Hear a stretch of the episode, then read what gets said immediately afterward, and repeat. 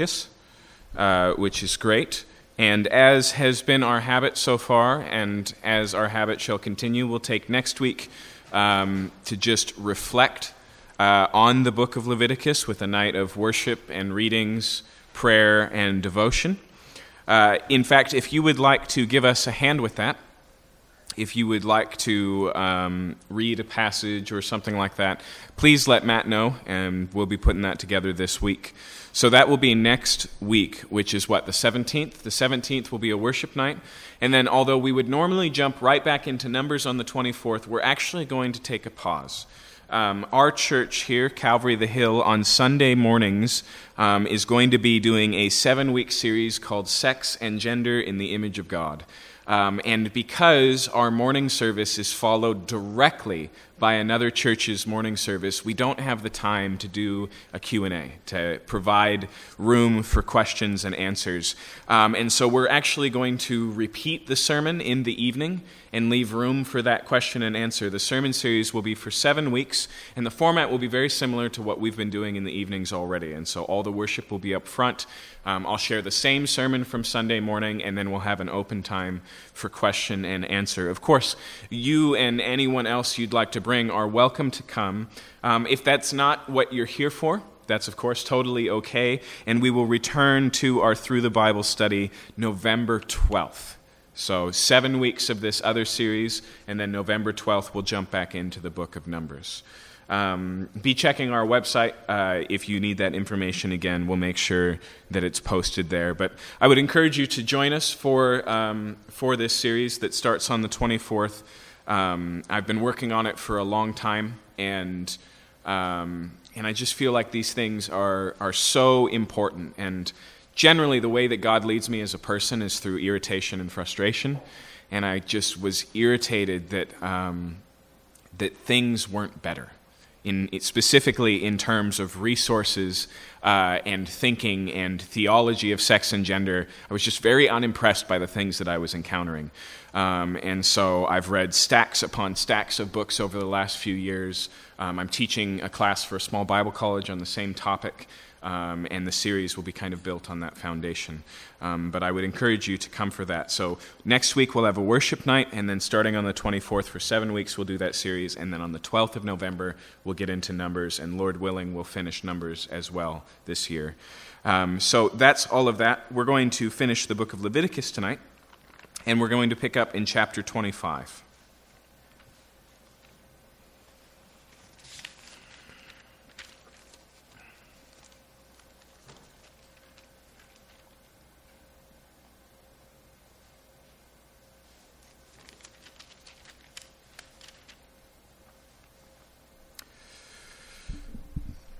We've mentioned on multiple occasions that this idea of the Sabbath is not merely a Saturday thing or a, Sunday thing. Uh, it's not merely just about every seventh day taking a rest. The principle is bigger than that. And so we saw, for example, in Leviticus 23, that the festivals of Israel's year, not only were there seven of them, but in the seventh month was three of them, including the most important one, the Day of Atonement. And so the number seven kind of runs through everything God's doing. And chapter 25 tonight builds on that principle, both with the Sabbath year as well as the Sabbath of Sabbaths, the celebration of Jubilee. And so we pick up in verse 1 of chapter 25. The Lord spoke to Moses on Mount Sinai, saying, Speak to the people of Israel and say to them, When you come into the land that I will give you, the land shall keep a Sabbath to the Lord. Now, notice the way that that's phrased. Many of the laws in the book of Leviticus look forward to the inheritance of the land. Um, some of the festivals we looked at, they weren't to start celebrating until they entered into the land. There was going to be no harvest, so no harvest festivals. In the same way, here it says that when they come into the land, uh, the land itself is to have, have a Sabbath. Now, we've talked a lot uh, in our time in Leviticus about uh, the principles behind Sabbath. Uh, you may remember that the Sabbath law, as given in the Ten Commandments, differs in the book of Exodus and in the book of Deuteronomy. One of them roots the commandment in the creation narrative of the book of Genesis, that in six days God created the earth and he rested on the seventh. Therefore, you shall rest. Uh, and then in the book of Deuteronomy, when it reiterates the Ten Commandments, it roots it in a different idea. It says, You shall honor the Sabbath and keep it holy, for you were slaves in Egypt, and I set you free from that. And so we've been talking about the principle of rest for people, but now we see that there's an environmental emphasis. Um, that the land itself is to Sabbath, it's to be given rest, that the um, justice of Sabbath, the freedom of Sabbath, applies not only to the people of Israel, not only to the strangers living in the midst, not only their servants and, uh, and slaves, uh, not only their animals, of which all we've covered so far, but the land itself is supposed to rest. Now, agriculturalists today would tell you that this is a pretty darn good idea. That if you continue to um, insert crops into land season after season without any form of rotation, you'll naturally decay the nutrient value of the soil. And so eventually you overworked, overwork the soil. Um, but the principle here is, is broader than that. In fact, let's continue in verse 3. For six years shall you sow your field, and for six years you shall prune your vineyard and gather its fruits. But in the seventh year there shall be a Sabbath of solemn rest on the land, a Sabbath to the Lord. You shall not sow your field or prune your vineyard. So notice a couple of things. This is clearly more than crop rotation. Okay, so it's not you have your vineyard and it's on an opposite rotation of your grains, and that's different than your olives. Uh, no, this is an entire year where agriculturally you do no labor. You stop working the land. Um, I was thinking about this this morning. Imagine, imagine that you're, in a, you're a foreigner living in the days of Israel and you visit Israel during this time where the normal seasons of agriculture are on full hiatus. And you just say, why, why are all, you, all of your fields lying fallow? Why aren't you working the land that you have? And they'd say, Well, that's because of the Sabbath. And just think of how profound uh, this would be in terms of uh, what life would be like. See, the way the Sabbath works in terms of days off, in terms of rest, is not just one seventh of your life. Okay? If you take 52 Sabbaths a year and then you add to it the seven festivals that Israel celebrates, some of which are a week long, and then you add to it every seventh year, and then as we'll see, on the 50th year, an extra year. So every seventh, seventh year, a two year cycle. It's a tremendous amount of time away from work. And one of the things that I think is very clear uh, in this concept of Sabbath is that our life is more than work. Whatever we can accomplish in the six days is meaningful. The Bible doesn't see work as a curse that was a consequence uh, of the fall, despite the fact that many other religions do. In fact, the ancient Near East creation myths all involve uh, basically hungry gods who needed men to work so that they could feed them, so that they wouldn't have to work. Okay, and so the burden of work is a curse put on man. There are other religions that see it in the same way, that uh, for like the Greeks, uh, the original state of mankind before everything went wrong, pre Prometheus, if you will, was a place of leisure and of rest. And work is something we have to do because things are so awful. The Bible doesn't see it that way. It proclaims that when God created the heavens and the earth and made Adam and Eve and placed them in a garden, he gave them a job up front to rule over the earth, to be fruitful and multiply, and to watch, protect, and garden the garden. What happens in the curse is that what was enjoyable and fruitful work becomes toilless uh, and um, futile. And so now it's by the sweat of the brow. Now it's for dust you are, to dust you shall return. But we need work. It's built into who God has made us as human beings. It's where we draw meaning but it's not all there is of meaning. It can't be our sole meaning. It can't be the focal point of meaning. Um, it's probably only pastors, missionaries, and uh, professors that take sabbaticals now. But that principle of taking an entire year off from your career, from your work, comes from this idea here. And can you just imagine what you would do with yourself for a year's time? If it wasn't business meetings, if it wasn't, you know, getting dressed for the office every day, if it wasn't just putting food on the table, it's, it's a relatively unique vision. And so the whole nation was to take a year where they did not work the land. He continues here in verse 5 You shall not reap what grows of itself in your harvest or gather the grapes of your undressed vine. It shall be a year of solemn rest for the land. The Sabbath of the land shall provide food for you, for yourself and for your male and your females, and slaves, and for your hired servant and your sojourner who lives with you, and for your cattle, and for the wild animals that are in your land. All its yield shall be for food. And so, um, what is being said here uh, is that the stuff that grows naturally over the course of that year is open, but they're not to till the ground, they're not to work it, they're not to plant a new crop. Um, clearly, taking a year off for work requires provision, right? If anything, what God is saying to Israel here is, you're going to have to trust me, and it's going to be part of your regular life cycle. Every seventh year, We'll, we'll learn later that God promises in the sixth year to give them an abundant crop that will carry them through the seventh year. Okay? But think of how this principle plays out in life. The land, that's what we're talking about here, that God is giving, this land of milk and honey, this land that He's promised will be fruitful and, as we'll see, in their obedience would be abundantly fruitful.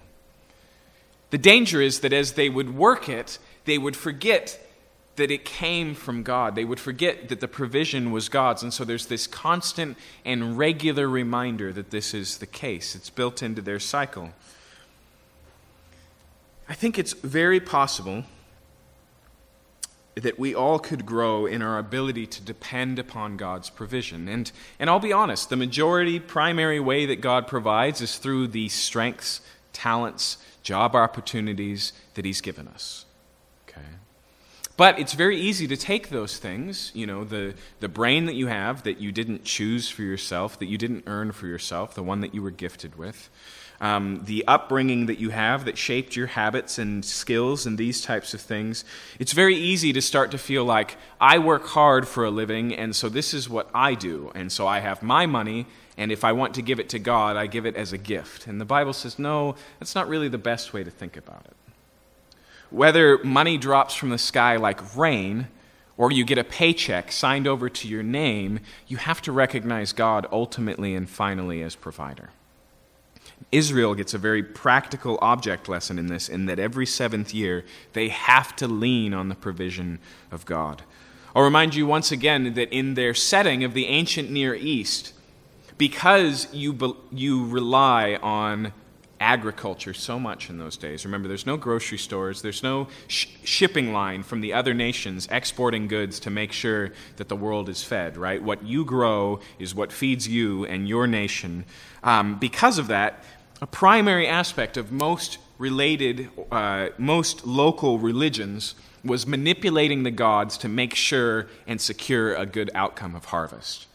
And so, um, so there were rituals that were performed to appease the gods to bring rain, appease the gods to make things fruitful. We don't find any of that in, in Israel's law. As we saw with the festivals, we see them responding to God's provision with gratitude and thankfulness, bringing their first fruits and praising God for what He has done.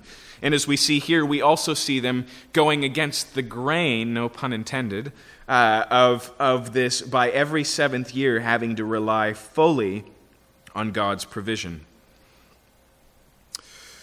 Verse 8 You shall count seven weeks, or literally seven sevens of years seven times seven years, so that the time of the seven weeks of years shall give you forty nine years. Then you shall sound the loud trumpet on the tenth day of the seventh month, on the day of atonement. You shall sound the trumpet throughout all your land, and you shall consecrate the fiftieth year and proclaim liberty throughout the land to all its inhabitants. It shall be a jubilee for you, when each of you shall return to his property, and each of you shall return to his clan. And so we see here not just a seven year pattern, but every time they completed a full cycle of seven, seven years. The 50th year would be a special year known as the Year of Jubilee, and it would begin on the Day of Atonement. And a trumpet would be blown on the Day of Atonement, inaugurating this year. And it says that it's going to be a year of liberty. It'll unpack that for us in just a second. Um, verse 11 That 50th year shall be a jubilee for you.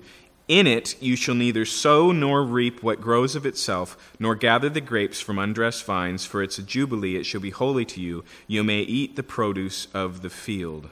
And so here again we see um, another year where they're not to work the land, but this one follows a seventh year. Okay?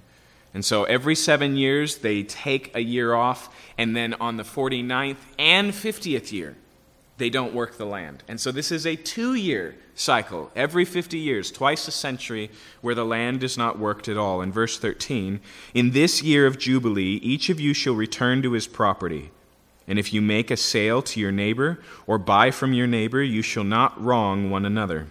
You shall pay your neighbor according to the number of years after the Jubilee, and he shall sell to you according to the number of years for crops. Okay, so this is, this is profound. Here's, here's what God is commanding here He's saying that if you sell your farm property in the course of this 50 year cycle, in the year of Jubilee, it returns to you. Remember that one of the promises that God gave Israel was not just that he would have many des- uh, descendants, but also that he would give those descendants a land. And so in the book of Numbers, we'll see they come to the land and they draw lots for the land. The land is their inheritance. And so the year of Jubilee is a way of protecting that inheritance by making sure that even by your poor choices or a bad season of crops or some form of disaster, that the land doesn't drift and accumulate into minor parties owning all of it. Okay.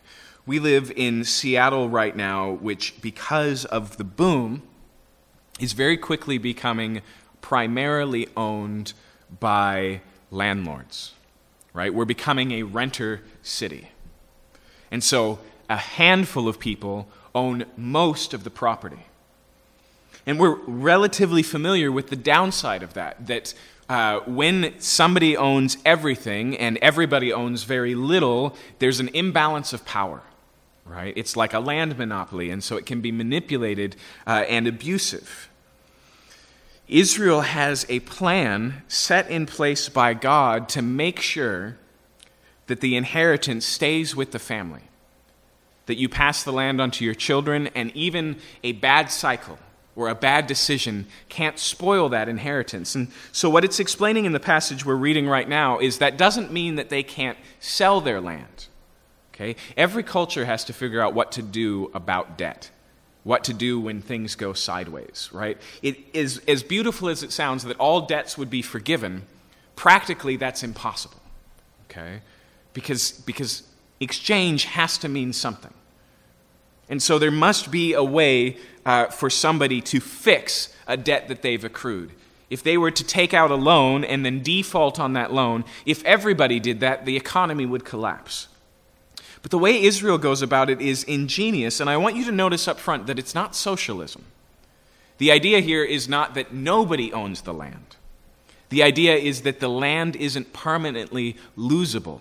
In other words, everybody continues to hold on to the land that they have. Okay.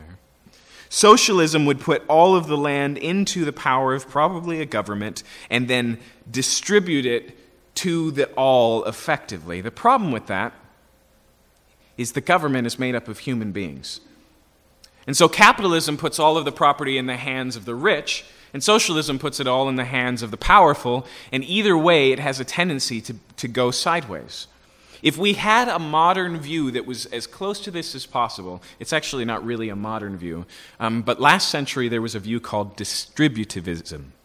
Isn't that a fun word? Distributivism. And G.K. Chesterton, interestingly enough, the Catholic scholar who wrote Orthodoxy and the Father Brown um, Mystery series, uh, he was a huge proponent of this. He wanted to go to some degree back to the uh, system of the Middle Ages where uh, the land was worked uh, equally by people. But he drew many of those ideas from this concept. So, what does that work out economically? If you're in debt and the only way you can get out of it is to sell your land, you always have the option to buy it back. And the closer you get to Jubilee, the cheaper the price. Does that make sense? So, really, what you're doing is not selling the land, you're leasing it. And so they can work the land, they can get their crops during that time, but you can buy it back. And so every year they work it subtracts from that initial price that you sold it for. And so let's read again, and you'll see um, what I'm talking about. Verse 13 In this year of Jubilee, each of you shall return to his property, and if you make a sale to your neighbor or buy from your neighbor, you shall not wrong one another. You shall pay your neighbor according to the number of years after the Jubilee, and he shall sell to you according to the number of years of crops. If the years are many, you shall increase the price. If the years are few, you shall reduce the price, for it's the number of the crops that he's selling you. Okay, it's the use of land, it's a licensing agreement with the land. That's what's being sold here.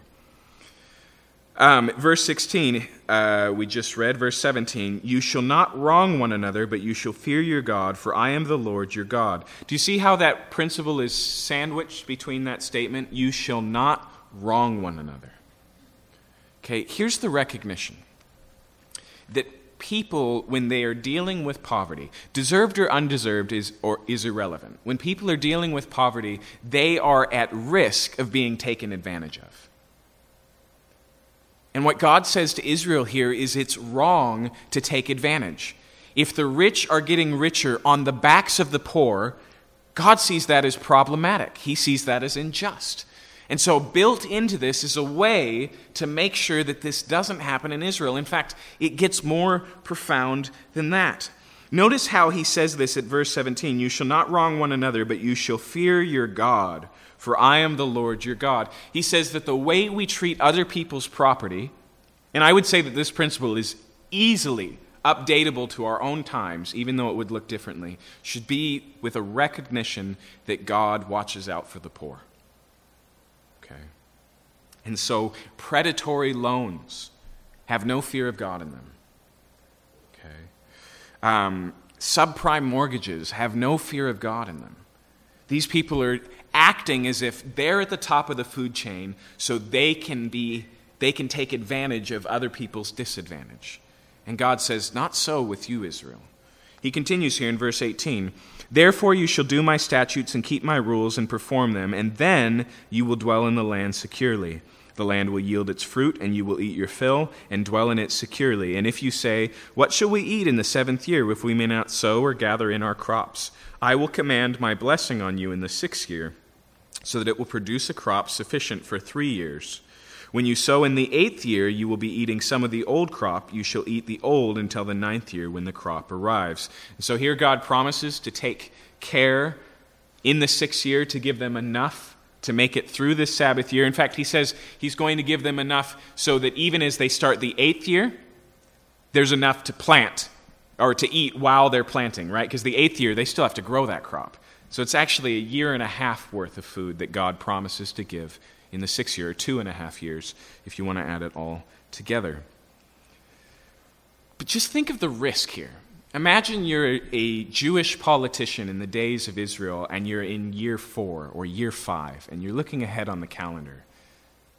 Imagine that the sixth year comes and you look at the crop and you're like, man, bumper crop right? Can you see all of the dangers and the things that would interfere with this? Interestingly enough, we don't have any clear references to Israel actually keeping the seventh year policy, and we have no even slightly unclear references to the year of Jubilee ever happening. In fact, when Israel is finally cast out of the land, the way that Jeremiah explains it is that it's going to be, um, it's going to be a Sabbath for the land of Israel because they haven't been doing this. Okay, so for every year they should have given the land rest. Now the land is going to rest because God's removed Israel from it entirely. Okay? There are some references to possibly the year of Jubilee in the intertestamental period. So if you read 1st and 2nd Maccabees, for example, it'll reference these things. Um, but nonetheless, this way is provided so, so that you can break out of a cycle of debt, so that systemic poverty can be dealt with. In fact, it goes further. Verse 23 The land shall not be sold in perpetuity, for the land is mine. For you are strangers and sojourners with me. Now, notice two things there. First, God says, I'm only giving you a lease on the land as it is. This isn't your land. This isn't my land from one place to another. You know, this is God's land that He's given graciously to Israel. And so this principle is built on the back of that. And then, second, notice he says, You are strangers and sojourners with me. Usually he says, You were strangers and sojourners. He says, Be careful how you treat foreigners because you were a foreigner. Be careful how you treat sojourners because you were a sojourner. But here he says, In this land, you still are. You are sojourners here. Um, and then he continues in verse 24 And in all the country you possess, you shall allow a redemption of the land. So, one of the things it requires for this system to work is that, that, um, that no takebacks is not a thing, right? That if you sell the land because you're in a hard place, if you give up the family farm, that at any time you can come and buy it back, okay?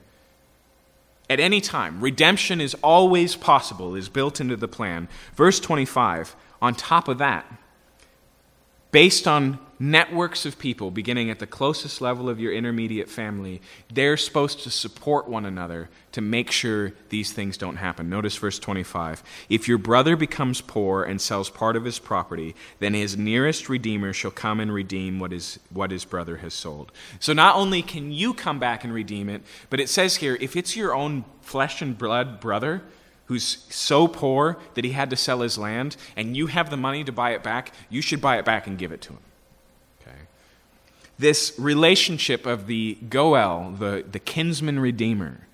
This is the uh, relationship that plays out, by the way, in the book of Ruth, where it's not just land, but also Ruth that's bound up in this identity. Later on, interestingly enough, this is a term that God uses for himself. He says, For Israel, I will be their kinsman redeemer. Um, but verse 26 if a man has no one to redeem it, and then himself becomes prosperous and finds sufficient means to redeem it, let him calculate the years since he sold it and pay back the balance to the man whom he sold it, then return to his property. But if he's not sufficient means to recover it, then what he sold shall remain in the hand by, of the buyer until the year of Jubilee. In the Jubilee it shall be released, and he shall return to his property. And so, at, at worst outcome, if he maintains a posture of poverty and is never able to earn back enough to buy back the land. And remember that price decreases the closer the year of Jubilee draws. But if he never gets there, it still, in the 50th year, is returned to him. Verse 29. If a man sells a dwelling, uh, a dwelling house in a walled city, he may redeem it within the year of its sale. For a full year, he shall have the right of redemption. So now it's talking about a house within city walls. Okay? So whereas all the other ones imply land that you're farming, this is inside the city walls. Uh, it's like a condo here in Seattle. And it says for up to one year, the right of redemption still stands.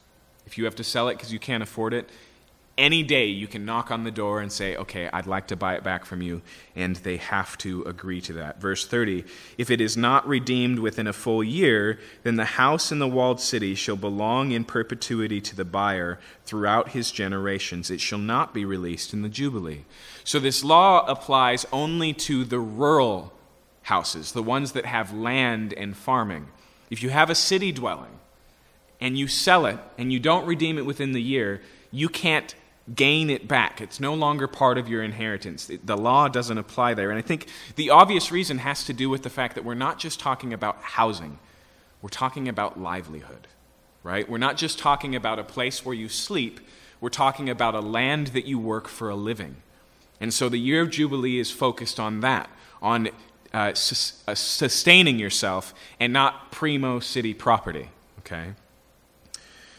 He continues uh, here in verse 20 or 31 But the houses of the villages that have no wall around them, because they have land, shall be classified with the fields of the land. They may be redeemed and shall be released in the Jubilee. As for the cities of the Levites, the Levites may redeem at any time the houses of the cities they possess. Okay, so second exception here. This one involves the Levites. Now, when we get into the book of Numbers, we'll see that the other 11 tribes, two of which are half tribes, Manasseh and his brother Ephraim, Joseph's two sons. All of them give, are given a portion of the land. The Levites are not. And God's going to say, That's because I'm their inheritance. But He requires every tribe to give up some of their land so that Levites can dwell scattered throughout Israel, a total of 48 donated cities where the Levites dwell. Okay? And so this is relatively unique. The Levites uh, are scattered all over so that they can do their job, um, but they don't have the same inheritance laws. And so what we learn here about the Levites, um, verse 32 again, as for the city of the Levites, they may redeem at any time the houses of the cities they possess. And if one of the Levites exercises his right of redemption, then the house that was sold in the city possesses shall be released in the Jubilee. So if you're a Levite and you live in the city, that is as close as you get to an inheritance. That's where you live. The Levites as a tribe were totally and completely supported by the other tribes of Israel through their tithes and offerings, through their sacrifices. They were devoted to the Lord and to the ministry. And so their city houses are an exception to the exception we just read. Uh, verse 34 but the fields of the pasture lands belonging to their cities may not be sold, for that is their possession forever. Okay, and so they can't even sell the land that they work. Verse 35 If your brother becomes poor and cannot maintain himself with you, you shall support him as though he were a stranger and sojourner, and he shall live with you. Okay? Now, actually, I think that's a really striking statement. First off, it's comparative to what we just read. If your brother sells his land, uh, and you have the means to buy it back, buy it back for him and give it back to him. Now it says if he is poor and sells his land and you can't do that, take him in and take care of him. But I want you to notice the language it uses. It says, treat him like a stranger and a sojourner. Now, in most cultures, that would be a worse condition. If your brother's really screwed up and lost the family inheritance and is a black sheep of the family and embarrassment because of his debt, treat him like a stranger and sojourner, we would read that like, forget he even exists. He's no longer family. Kick him out of the club. But the point here is that they are to, to take care of him, to support him, to watch out for him. In fact, they tell, uh, Leviticus tells us how to do that. Verse 36 Take no interest from him or profit, but fear your God that your brother may live beside you. And so you're supposed to give him a loan, not a handout but that loan is to be without interest. In fact, the Jews are required in many places in the Old Testament law never to charge interest on a loan between one another.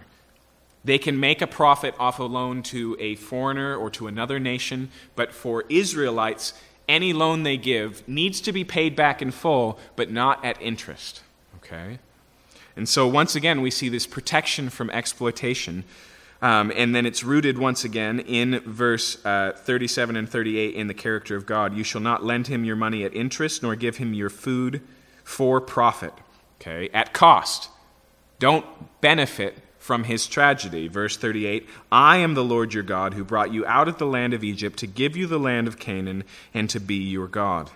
Nobody in Israel can say that they pulled themselves up by their own bootstraps. And so anyone who's dealing with poverty is not the deserving poor right? Anyone dealing with poverty hasn't been working hard enough. That's a non issue here. Um, and at the same time, like we saw with the strangers and sojourners, they remember they were not to reap the corners of their fields. It's not a handout, it's an opportunity for them to work and get the food that they need. And so they leave enough in the fields for the poor to work. And in the same way here, you should freely and willingly give a loan without interest to those in need that make up your, your brethren. Verse 39 If your brother becomes poor besides you and sells himself to you, you shall not make him serve as a slave. He shall be with you as a hired servant and as a sojourner. He shall serve with you until the year of Jubilee. Okay, so if it gets so bad that he, the only way he can pay his debts, the only way he can survive is to sell himself. Okay, even there, the stat, uh, status is not slave, it's not property, it's not chattel right? At best, it says he's to be a hired servant here and only for the duration till the year of Jubilee. Verse 41 Then he shall go out from you, he and his children with him, and go back to his own clan and return to the possession of his fathers. For they are my servants, whom I brought out of the land of Egypt. They shall not be sold as slaves. Once again, he roots it in their identity. He says, They will not be your servants permanently because you're my servants permanently. And so are they. Verse 43 You shall not rule over them ruthlessly, but shall fear your God. Now, here's just a principle of life. When there's labor, the way we put it on our own shoulders and the way we put it on someone else's shoulders is not always equal. Okay? And so, one of the advantages of slavery uh, as an institution is that you can work people harder than a free person. Okay? And so there's a warning here, there's a reminder that just because they have sold themselves into this place of servitude, that you can't treat them ruthlessly, that you can't take advantage of them, that you should expect a normal day's wages or a normal day's labor just as you would give and not treat them ruthlessly. Instead, it says, You shall fear your God. Verse 44 As for your male and female slaves who you may have, you may buy male and female slaves from among the nations that are around you. And so, as we've seen in the book of Exodus and Leviticus, there was a concept of slavery. It's still not helpful for us to think of like 18th century African slave trade slavery. It's relatively different than that. But it's not the same status as what was allowed in Israel. They made a different standard here for those outside. Verse 46 You may bequeath them to your sons after you inherit as a possession forever. You may make slaves of them, but over your brothers, the people of Israel, you shall not rule one over another ruthlessly. Now, there's one last piece of this seven year cycle in the year of Jubilee, and that's in verse 47. If a stranger or sojourner with you becomes rich, and your brother besides him becomes poor and sells himself to the stranger or sojourner with you, uh, or to a member of the stranger's clan, then after he is sold, he may be redeemed. One of his brothers may redeem him, or his uncle or his cousin may redeem him, or a close relative from his clan may, may redeem him, or if he grows rich, he may redeem himself. And so basically, this is saying that the law also applies to anyone living in the land of Israel, whether they're Jewish or not, whether they're a convert or not. This is a law of the land, and they're to hold everybody in it to this standard. And so this protects from the land of Israel no longer belonging to the people of Israel. Right? And so if a wealthy uh, you know, tycoon comes in and sets up shop and slowly buys out land, they, there's no exception there. The land is to follow this same cycle of Jubilee. Uh, verse 50 He shall calculate with his buyer from the year when he sold himself until the year of Jubilee, and the price of his sale shall vary with the number of years. The time that was his own shall be rated as the time of a hired servant. If there are still many years left, he shall pay proportionately for the redemption some of his sale price. If there remains but a few years until the year of Jubilee, he shall calculate and pay for his redemption in proportion to his years of service. He shall treat him as a servant hired year by year. He shall not rule, rule ruthlessly over him in your sight. And if he is not redeemed by these means, then he and his children with him shall be released in the year of Jubilee. For it is to me that the people of Israel are servants. They are my servants, whom I brought out of the land of Egypt. I am the Lord your God. And so notice earlier we were talking about the land being restored in the year of Jubilee. Now we see freedom for those who indenture servitude themselves, who sell themselves uh, to take care of their debts. And so imagine what this would be like. Every 50th year, all debts are canceled and all losses are regained. My wife and I have five children, and financially, we've done every option available. We paid for one or two of them. Uh, we recently have been on Apple Health, and so the last one was just completely covered. Uh, there was one occasion, though, with my second or third child, uh, where we got the bills and we weren't currently uh, with good insurance, and we weren't really sure what to do about it. Uh, and so I called the hospital and asked if they had any program um, to, uh, to make payments. And they asked me a few questions, and they said, Actually, we have a debt forgiveness program, and you qualify. And they wiped the entire thing. And that was it. I never paid a single bill completely unexpectedly. I imagine that you can feel that. I imagine that you can imagine what that feels like. Take the debt that you have, your mortgage. Take, take these huge debts and imagine what it'd be like if somebody just called you up and said, It's taken care of, it's gone. Think of the greatest regrets you have, the bad risk choices you've made, the places where you screwed up and lost it all. I don't think that's really rare in this economy. My parents can't be the only ones who, who invested their entire nest egg into a house right before the bottom fell out of the market. It was a month after my parents bought the house that my dad had to take out higher uh, insurance because he was now underwater on his mortgage. And when he lost his job a year later, he had to sell under price, and they lost everything and had to start from scratch. I know many of us relate to that. Israel had a system in place so that none of those things were permanent.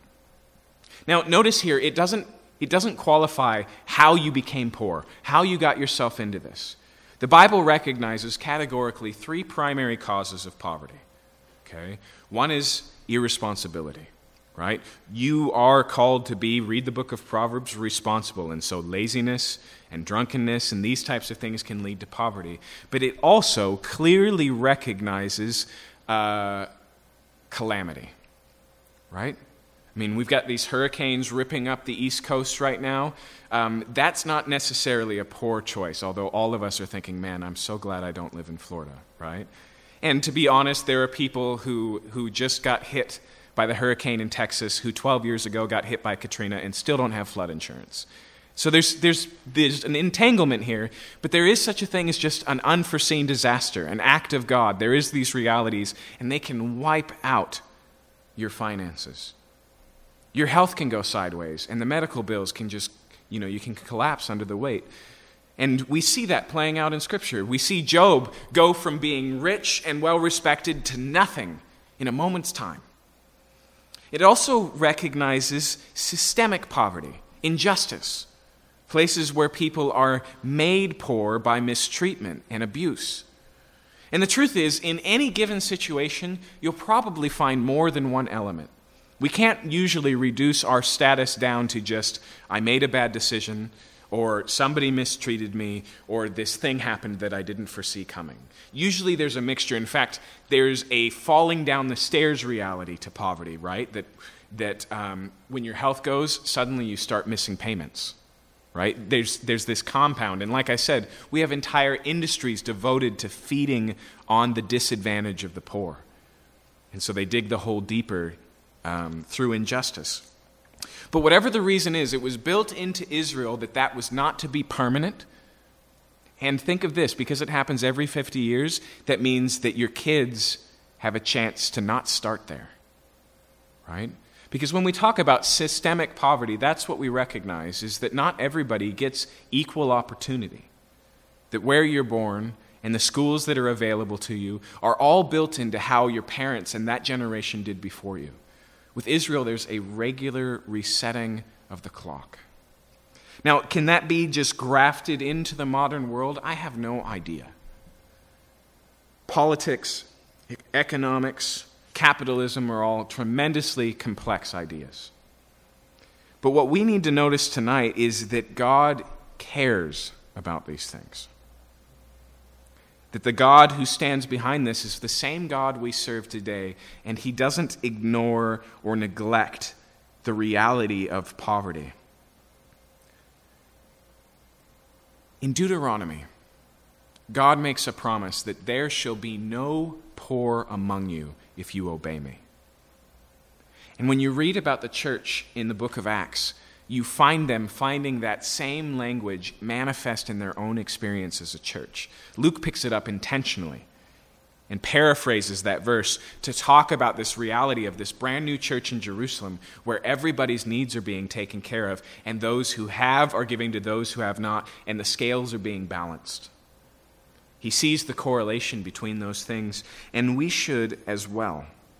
We should care about these things. We should seek these things. We shouldn't operate in our business businesses without the fear of God um, and recognizing the fact that wherever we are cannot be separated from the good opportunities that God has given us, from the undeserved traits that we were born with, from the fact that you were born here instead of there, none of which we have control over. And so it should make us sensitive to the needs of the poor. And so, this year of Jubilee, interestingly enough, like I said, we only see a few places where maybe this was fulfilled in Israel's history. But even if it wasn't, that doesn't remove it of its value. As we've seen over and over again, God is creating in Israel an object lesson. He's teaching them something about himself and about his plan of salvation. So it's no surprise that when we get to the book of Isaiah and he talks about what God is going to do, and I want you to remember that Isaiah is talking to people who have lost the land, talking to people who, as we'll see in the next chapter, have experienced the full extent of the curses and consequences of their disobedience and have been exiled out of the land. Israel speak or Isaiah speaking to that crowd speaks of a time when there will be a coming jubilee, a coming liberty. And it's that passage in Isaiah that Luke tells us Jesus turns to in his hometown synagogue of Nazareth in Luke chapter 4. Listen to this.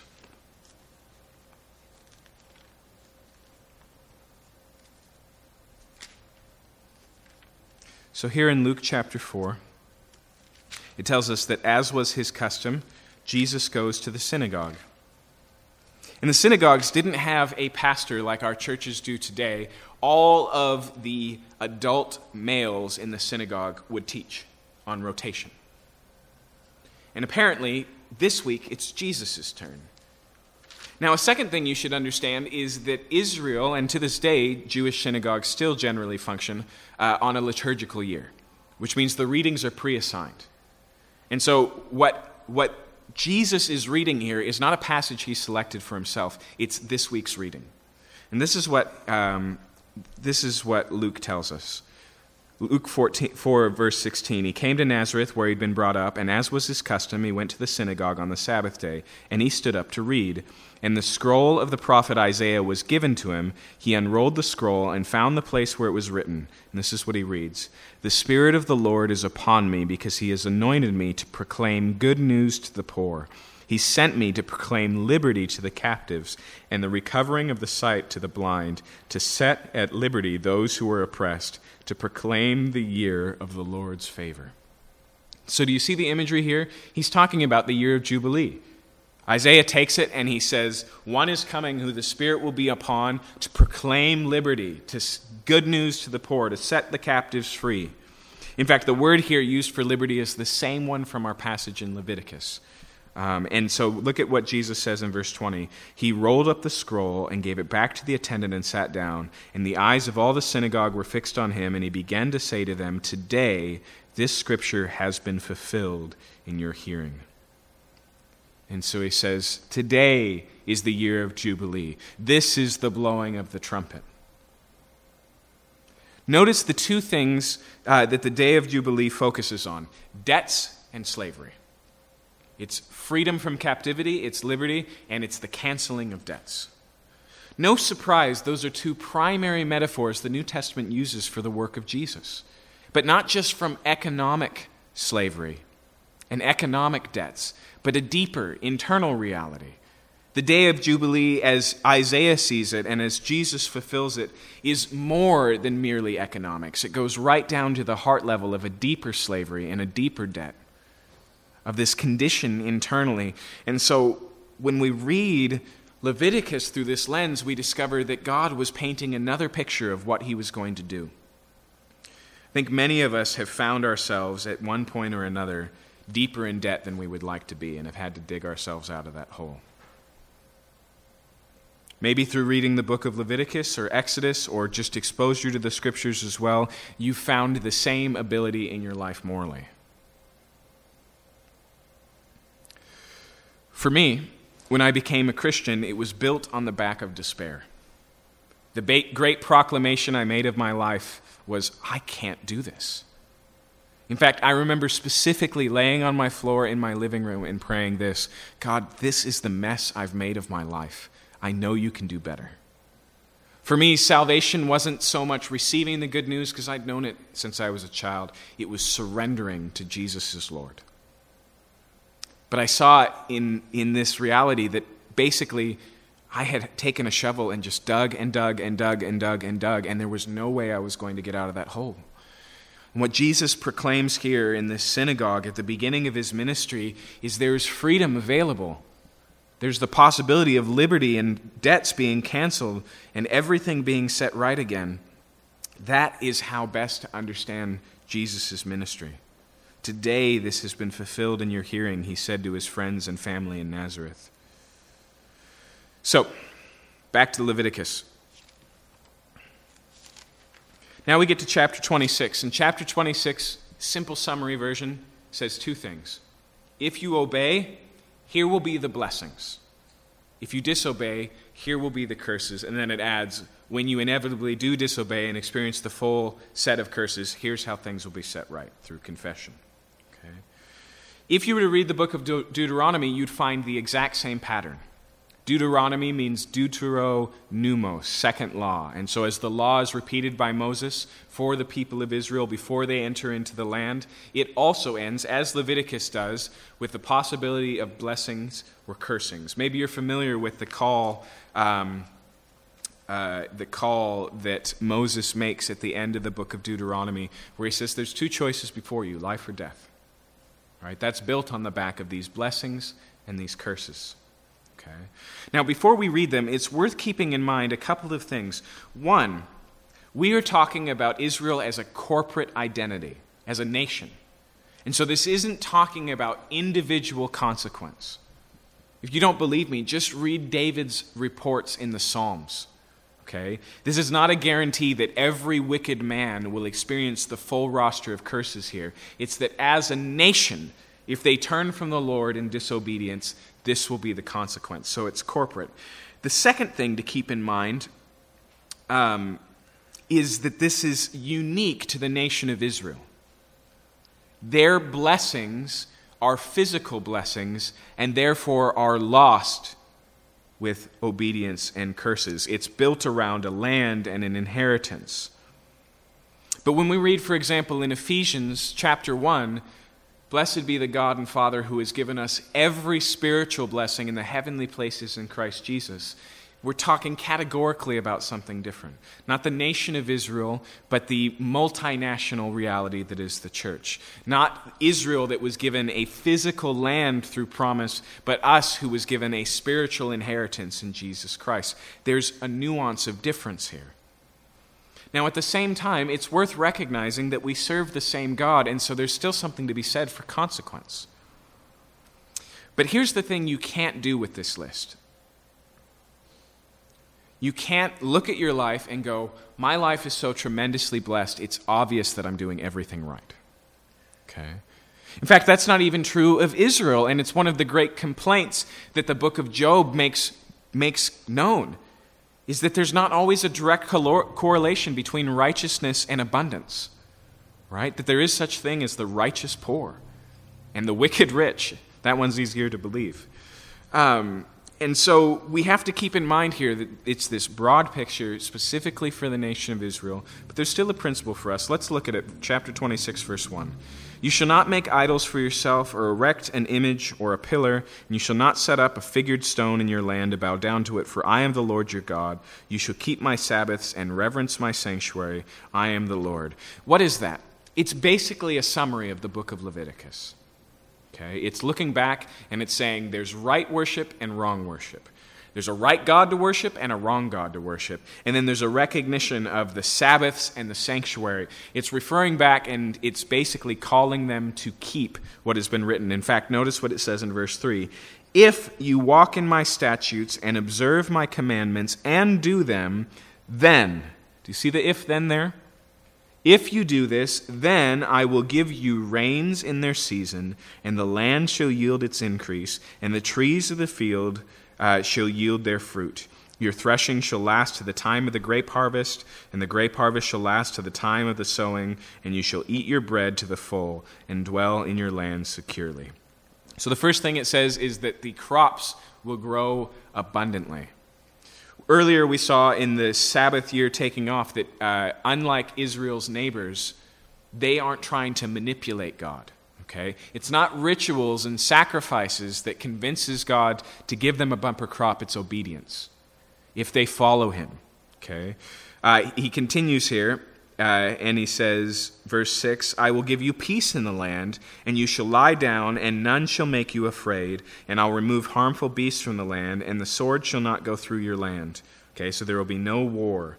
You shall chase your enemies, and they shall fall before you by the sword. Five of you shall chase a hundred, and a hundred of you shall chase ten thousand, and your enemies shall fall before you by the sword. And so victory in battle is promised. Verse 9 I will turn to you and make you fruitful and multiply you, and confirm my covenant with you. And so here it's talking about fruitfulness of the womb, it's talking about many children being born. Genesis begins with be fruitful and multiply, and then God says to Abraham, I will make you fruitful and I will multiply you. And here we see that that's bound up in the covenant, that if they obey, um, they will have many healthy children. It continues in verse 10 You shall eat the old store long kept, and you shall clear out the old to make way for the new. I will make my dwelling among you, and my soul shall not abhor you. And I will walk among you and be your God, and you shall be my people. I am the Lord your God, who brought you out of the land of Egypt, uh, that you should not be their slaves. And I've broken the bars of your yoke, and have made you walk erect. And so these are the blessings for obedience, and once again, it roots it in the identity of God and what He's done. I'm the one who set you free. And so he calls them to obedience. But, verse 14, if you will not listen to me, and you will not do all these commandments, if you spurn my statutes, and if your soul abhors my rules, so that you do not do all my commandments, but break my covenant, then I will do this to you. I will visit you with panic, and with a wasting disease, and a fever that consumes the eyes and makes the heart ache, and you shall sow your seed in vain, and your enemies shall eat it. I will set my face against you, and you shall be struck down before your enemies. Those who hate you shall rule over you, and you shall flee when none pursues you. So, for the most part, it's the opposite of what we've been reading. Um, but notice here when it says, You will flee though none pursue you, that's talking about paranoia. That's getting down to the psychological level, that they will be filled with fear. Uh, verse 18, and in spite of this, if in spite of this you will not listen to me, then I will discipline you again sevenfold for your sins. So I want you to notice here that the curses aren't permanent judgments, they're labeled here as discipline to get their attention. Okay? What the curses are is effectively the removal of the blessings. And it's like a warning system that God has given Israel that everything is not as it should be. In fact, when this system finally plays out in Israel's history, it's almost 200 years of God sending prophets and warning Israel to turn around, repent, and come back before they finally get to the final threshold of these curses. But he says here that if they don't, he's going to do it sevenfold, which is just a maximizing of it. But the goal is still that they would turn around, not to destroy them, but to lead them to repentance. Uh, verse 19, and I will break the pride of your power. I will make the heavens like iron and your earth like bronze. In other words, no rain will fall, the soil will be hard. Verse 20, and your strength shall be spent in vain, for your land shall not yield its increase. The trees of the land shall not yield their fruit. Notice here that God doesn't see this as, uh, as what he's going to do in Israel is above and beyond their potential, and he's just going to take away that extra increase. If they don't walk with God, the land is worthless to them. And they can work and toil as hard as they want, and it won't be productive. Verse 21 Then, if you walk contrary to me and will not listen to me, I will continue striking you sevenfold for your sins. So there's a progression here. Verse 22 and I will let loose the wild beast against you, which shall bereave you of your children and destroy your livestock and make you few in numbers, so that your roads shall be deserted.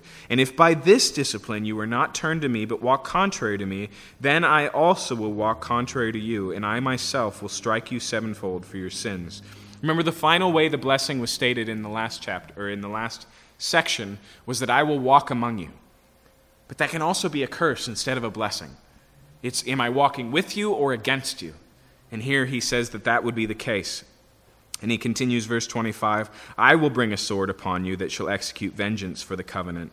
And if you gather within your cities, I will send pestilence among you, and you shall be delivered into the hand of your enemy. When I break your supply of bread, ten women shall bake your bread in a single oven, and shall dole out your bread again by weight, and you shall eat and not be satisfied.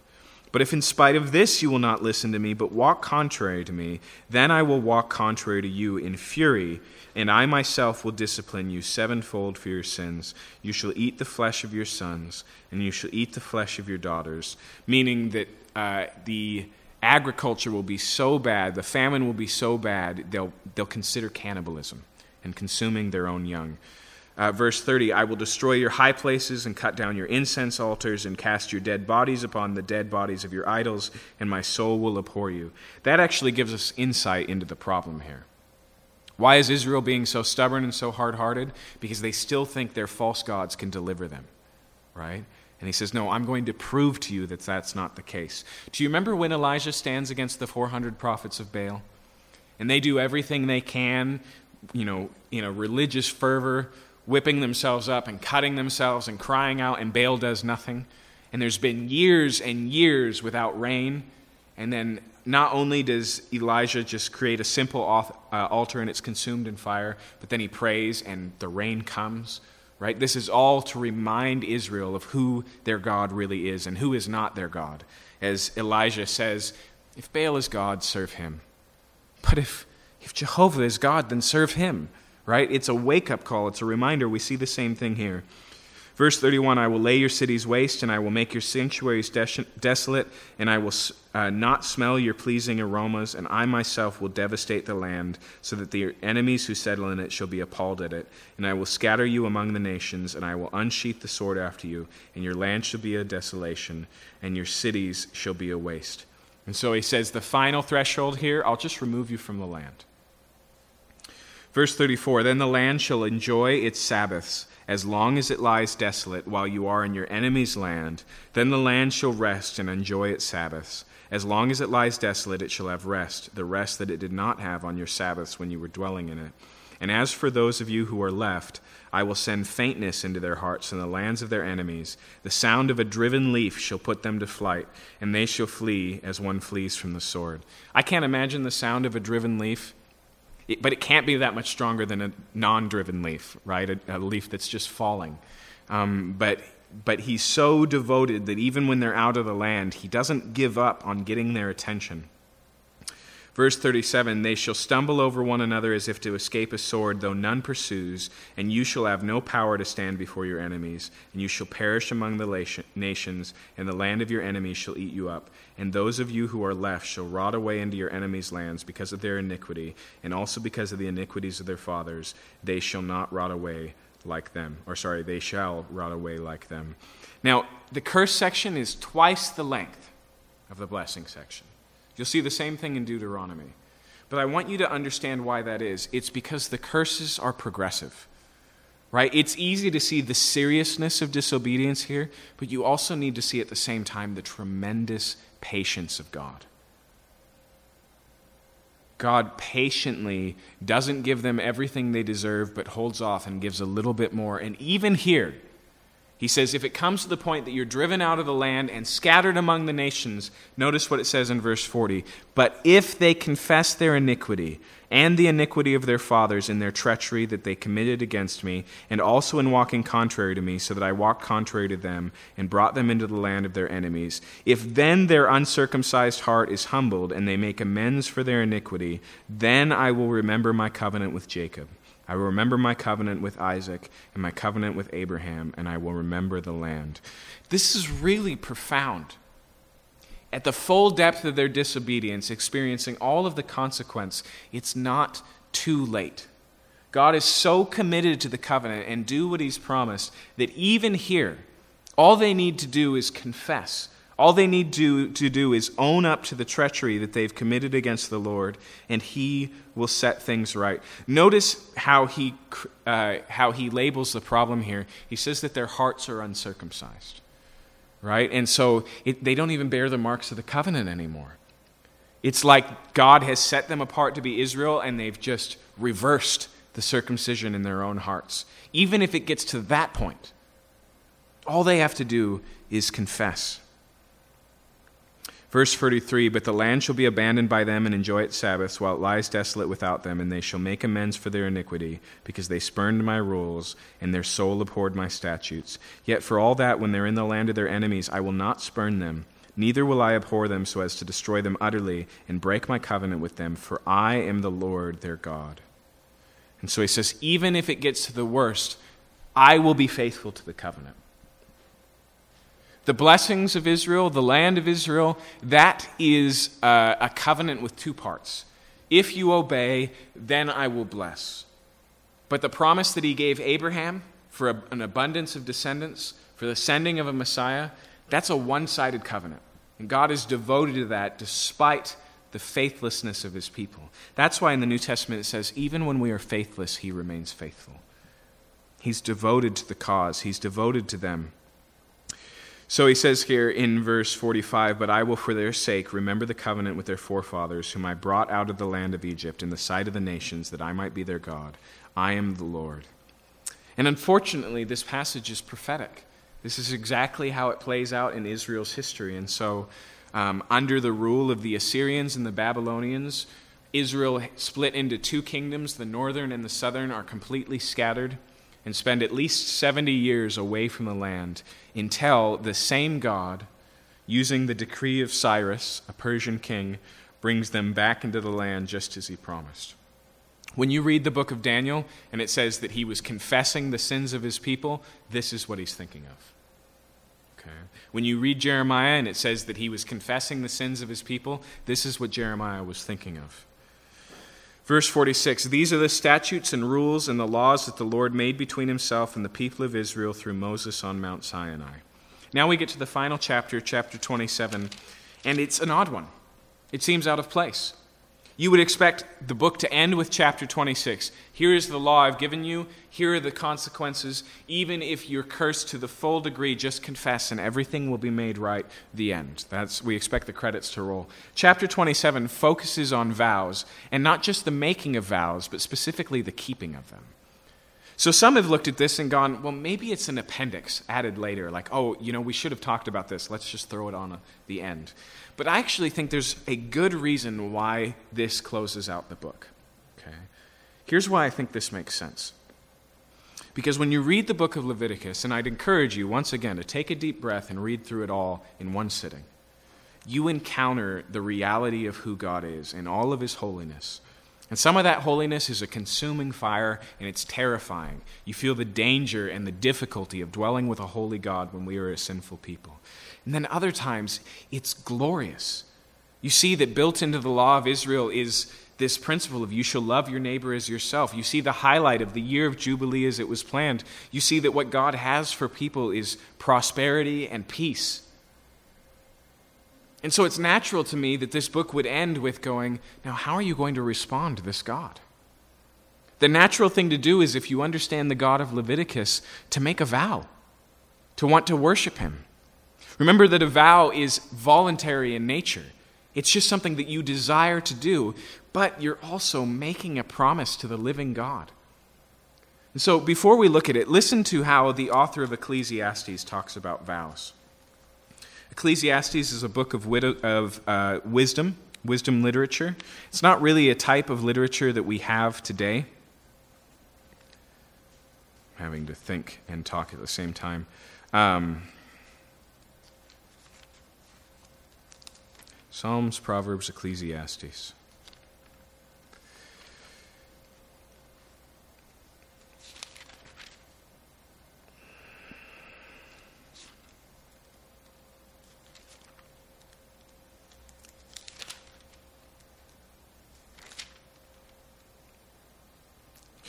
Here in chapter 5, he, he gives us his principles of responding to God. This is what he says Guard your steps when you go to the house of God to draw near to listen is better than to offer the sacrifice of fools, for they do not know what they are doing.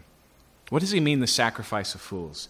That's a sacrifice that's swiftly stated and offered and then not kept. And he continues in verse 2 Be not rash with your mouth nor let your heart be hasty to utter a word before God. For God's in heaven and you're on earth. Therefore, let your words be few. For a dream comes with much busyness, and a fool's voice with many words. Responding to God by just talking a lot is not necessarily wisdom. He says that we should be um, careful when we speak to God. And specifically, he's talking about vows. Verse 4 When you vow a vow to God, do not delay paying it for he has no pleasure in fools. Pay what you vow. It's better that you should not vow than you should vow and not pay. Now, in one sense, I think that seems totally obvious. That instead of making a promise and then breaking it, don't make a promise at all. But the truth is, we can easily fool ourselves in personal relationships or in our worship of the Lord of feeling like we get credit for making the offer. And then we go, well, I wasn't actually able to keep it, but God knows my heart, or something like that okay? There's a flippancy of that that we have to be really careful about.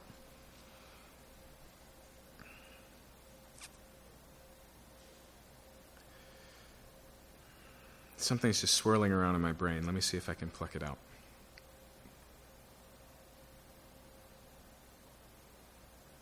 In Psalm 15, it talks about who will ascend the mountain of the Lord. And one of the things that's on the list of the character of the one who can ascend the mountain of the Lord is he keeps his promise even to his own harm. Now, in the New Testament, we see vows happening on occasion. Paul, for example, takes a vow and keeps it, and we see him giving his offerings. Um, very likely it was a Nazarite vow. We see him paying for other Jews taking a vow. We see these things. But Jesus takes this and he changes it, and he basically just says, in general, we should be people of our word that our yes should be yes and our no should be no. But the preacher here in Ecclesiastes just says, look, don't speak what you don't mean. A lot of times we're just overwhelmed with emotion. And so our mouth just runs. And then we come back and we go, hey, you know, I was just crazy talking. I mean, that's totally how I feel. It's how I felt at the time, but there's no way I can. We need to be careful of that. And so he says in verse 6 Let not your mouth lead you into sin, and do not say before the messenger that it was a mistake. Why should God be angry at your voice and destroy the work of your hands? For when dreams increase and words grow many, there is vanity. But God is the one you must fear. And so there's, there's a danger in making vows lightheartedly. And that's really where chapter 27 in Leviticus focuses. It has to do with what happens after you've made a vow. Verse 1. The Lord spoke to Moses, saying, Speak to the people of Israel and say to them, If anyone makes a special vow to the Lord involving the valuation of persons, then the valuation of a male from 20 years old up to 60 years old shall be 50 shekels of silver, according to the shekels of the sanctuary. If the person is a female, the valuation shall be 30 shekels. Now, pause. The first vow here is, is offering a person. Now, the firstborn of Israel are already given to the Lord and it's required that they be redeemed. Uh, you know, so you can't, no human sacrifice, but the son that opens the womb is to, re, to be redeemed back because he already belongs to God. But if you desire to offer another child to God and you desire to redeem them, here it gives kind of a price list for that reality. You may remember that Hannah, who prays for a son and is given Samuel, makes this vow. She says, If you give me a son, I will give him back to you. And so Samuel is devoted to serving in the temple, in the tabernacle, um, because of this vow. As it goes through here, it gives evaluation, and it does it in four categories. Okay? People over 60, people from 20 to 60, people from, I believe, 6 to 20, and then people 5 and below. The second thing you'll notice as we read this is that in every category, the man is valued more than the woman. But you also need to recognize that between 20 and 60 is the highest valuation for men and women. In fact, the valuation for women in the normal adult category is higher than any man outside of that category. In fact, it's worth keeping in mind um, that this valuation isn't a valuation of, of people in and of themselves, but of the work that they bring to the table. Okay? Which is why the elderly, even though they're to be highly regarded in Israel, get less in their valuation than somebody in the prime of life. Okay? It's about a day's labor. And so it's priced in that way. And so, verse 5 If a person from five years old up to 20 years old, the valuation shall male be 20 shekels, for a female 10 shekels. Uh, if a person is from a month old up to five years old, the valuation shall be for a male of five shekels of silver, and for a female, the valuation shall be three shekels of silver. And if a person is 60 years old or over, then the valuation for a male should be 15 shekels, and for a female, 10 shekels. Okay, now, side note, this is also a, a relatively large amount of money. Okay? This is where the seriousness comes in. If you're going to make a vow and offer a person and then buy them out of that, if you're going to do this voluntarily, um, the valuation is pretty high. Most scholars believe that a shekel is about a month's wages. Okay? And so we're talking about anywhere from at least three months' wages at the smallest to four years' worth of wages at the largest. Okay? So there's a relatively high value on here. And so it adds here, verse 8 if someone is too poor to pay the valuation, then he shall be made to stand before the priest, and the priest shall value him, and the priest shall value him according to what the vower can afford. So there's a sliding scale here. Just because you can't do this doesn't mean that you can't make a similar vow as a poor person, but then it's left up to the priest's discretion based on their level of income um, to handle. Verse 9 if the vow is an animal, so first we saw people, now animals, that may be offered as an offering to the Lord, all of it that he gives to the Lord is holy. He shall not exchange it or make a substitute for it, good for bad or bad for good. So remember, most of the time vows are made when you're asking something of the Lord, like Hannah did. If you give me a son, then I will, right? That's a vow. So here the idea is okay, God, if you, if you answer this prayer, I'll give you this sheep. And what it says here is once the vow is needing to be returned, don't change sheep. Good for bad or bad for good. Don't go, you know, I've got this other sheep. He's a little bit smaller. I like him a little bit less. He's God's sheep now. Right? That's the flippancy that I'm talking about. Like this is all interchangeable. Um, verse 13, but if he wishes to redeem it, he shall add a fifth to the valuation. So you've promised a sheep, and now you're not going to give the sheep, then you need to buy it back not just what it's worth, but 20% on top of that, okay? Verse 14 When a man dedicates his house as a holy gift to the Lord, the priest shall value it as either good or bad, and the priest values it so it shall stand. And if the donor wishes to redeem the house, he shall add a fifth value to the valuation price, and it shall be his. And so here, if you vow to donate a piece of property or a home, and then you decide, you know what, I'd actually like to have it back, you have to, in, you have to add 20% to the original valuation given by the priest. Verse 16 If a man dedicates to the Lord part of the land that's in his possession, the valuation shall be in proportion to its seed. Remember, the land here has to do with farming, and so it, in proportion to its seed means its yield how many crops it produces, okay? So not the size, but how much it produces. A homer of barley seed shall be valued at 50 shekels of silver. If he dedicates his field from the year of Jubilee, the valuation shall stand. But if he dedicates his field after Jubilee, then the priest shall calculate the price according to the years that remain under the year of Jubilee, and a deduction shall be made from the valuation. Just like all other interchange of land, if they give it to the priest, it's only for a 50 year period, and if they buy it back at a certain part along the way, the price is adjusted. Verse 19 And if he who dedicates the field wishes to redeem it, he shall add a fifth to its valuation price. It shall remain his. But if he does not wish to redeem the field, or if he sold the field to another man, it shall not be redeemed any more. Okay? But the field, when it's released in the Jubilee, shall be a holy gift to the Lord, like a field that's been devoted. The priest shall be in possession of it. If he dedicates to the Lord a field that he has bought, which is not a part of his possession, then the priest shall calculate the amount of the valuation up to the year of Jubilee, and the man shall give the valuation on the day as a holy gift to the Lord. In the year of Jubilee, the field shall return to him from whom it was bought. Okay? And so if you buy out somebody else's property and then give it as a gift to the Lord, you can't leave that guy hanging on his inheritance. And so you're really just selling it for the time of the land. And so it reverts back to the original owner just as we would have expected in the year of Jubilee. Verse 25 Every valuation shall be according to the shekel of the sanctuary. 20 gerahs shall make a shekel, so there's just a standard there. Verse 26 But a firstborn of animals which has a firstborn, which as a firstborn belongs to the Lord, no man may dedicate, whether ox or sheep, it's the Lord's. Why?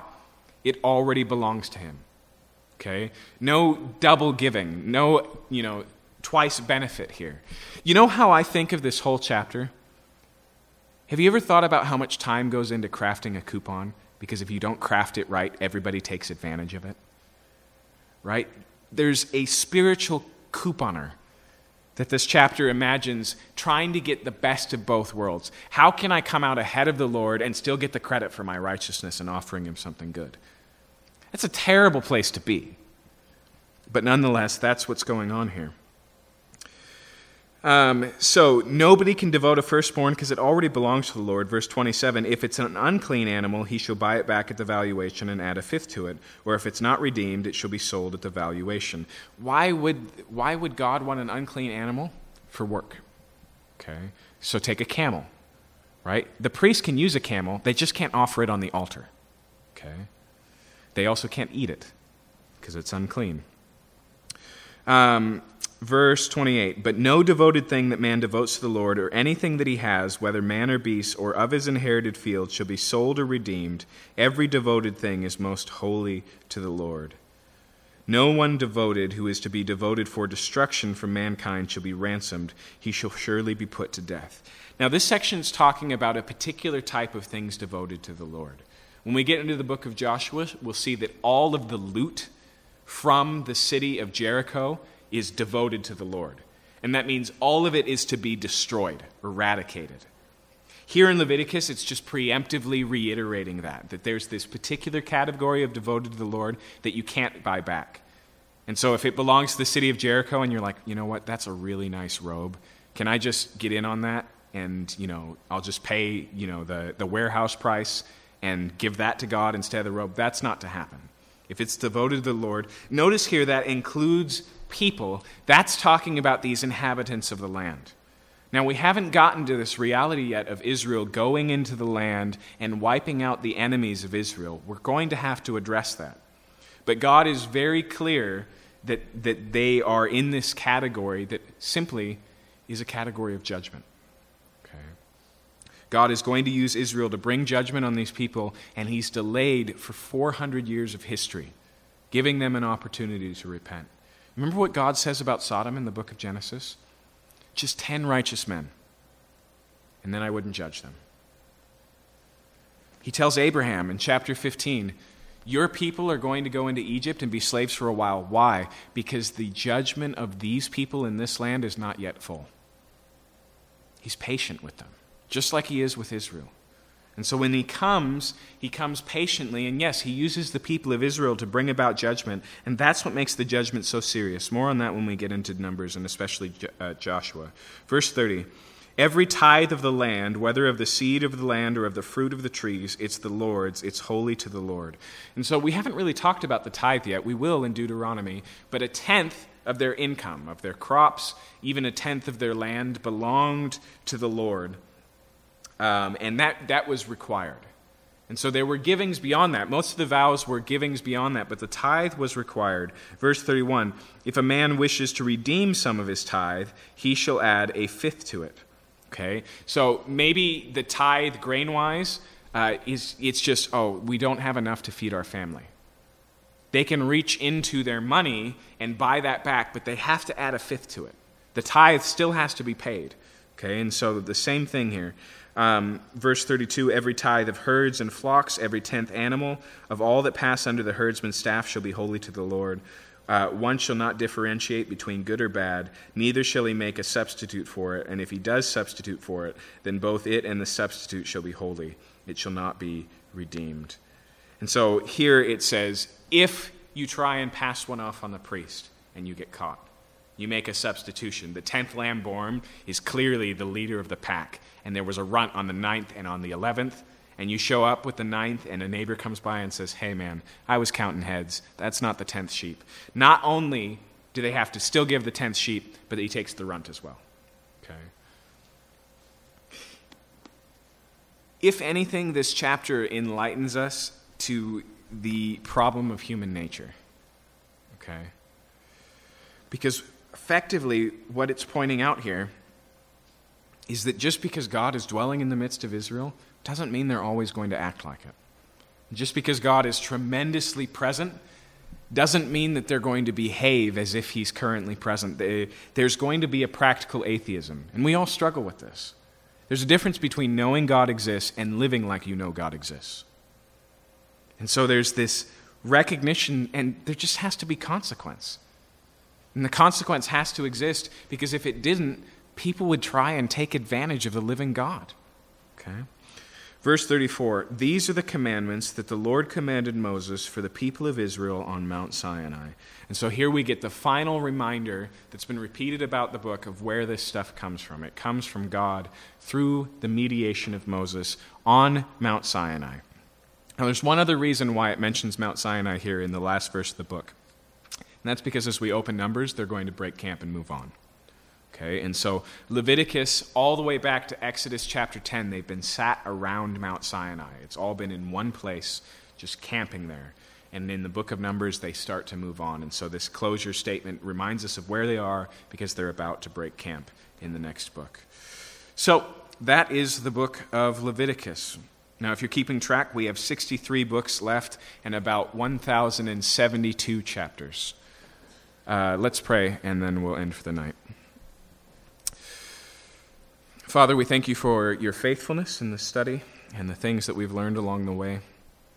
I pray, Lord, that we uh, would get the message of the book of Leviticus Be holy because I am holy. And we know that it looks different for us because the work that Jesus did was so profound and so deep, it trumps and transcends and fulfills everything that this pointed to. But you are still holy, and we are still called to holiness. So I pray that we would work that out in our lives and that our response would be a voluntary and willing surrendering, not just of our stuff, but of ourselves. I ask that you would help us to do this by your Spirit.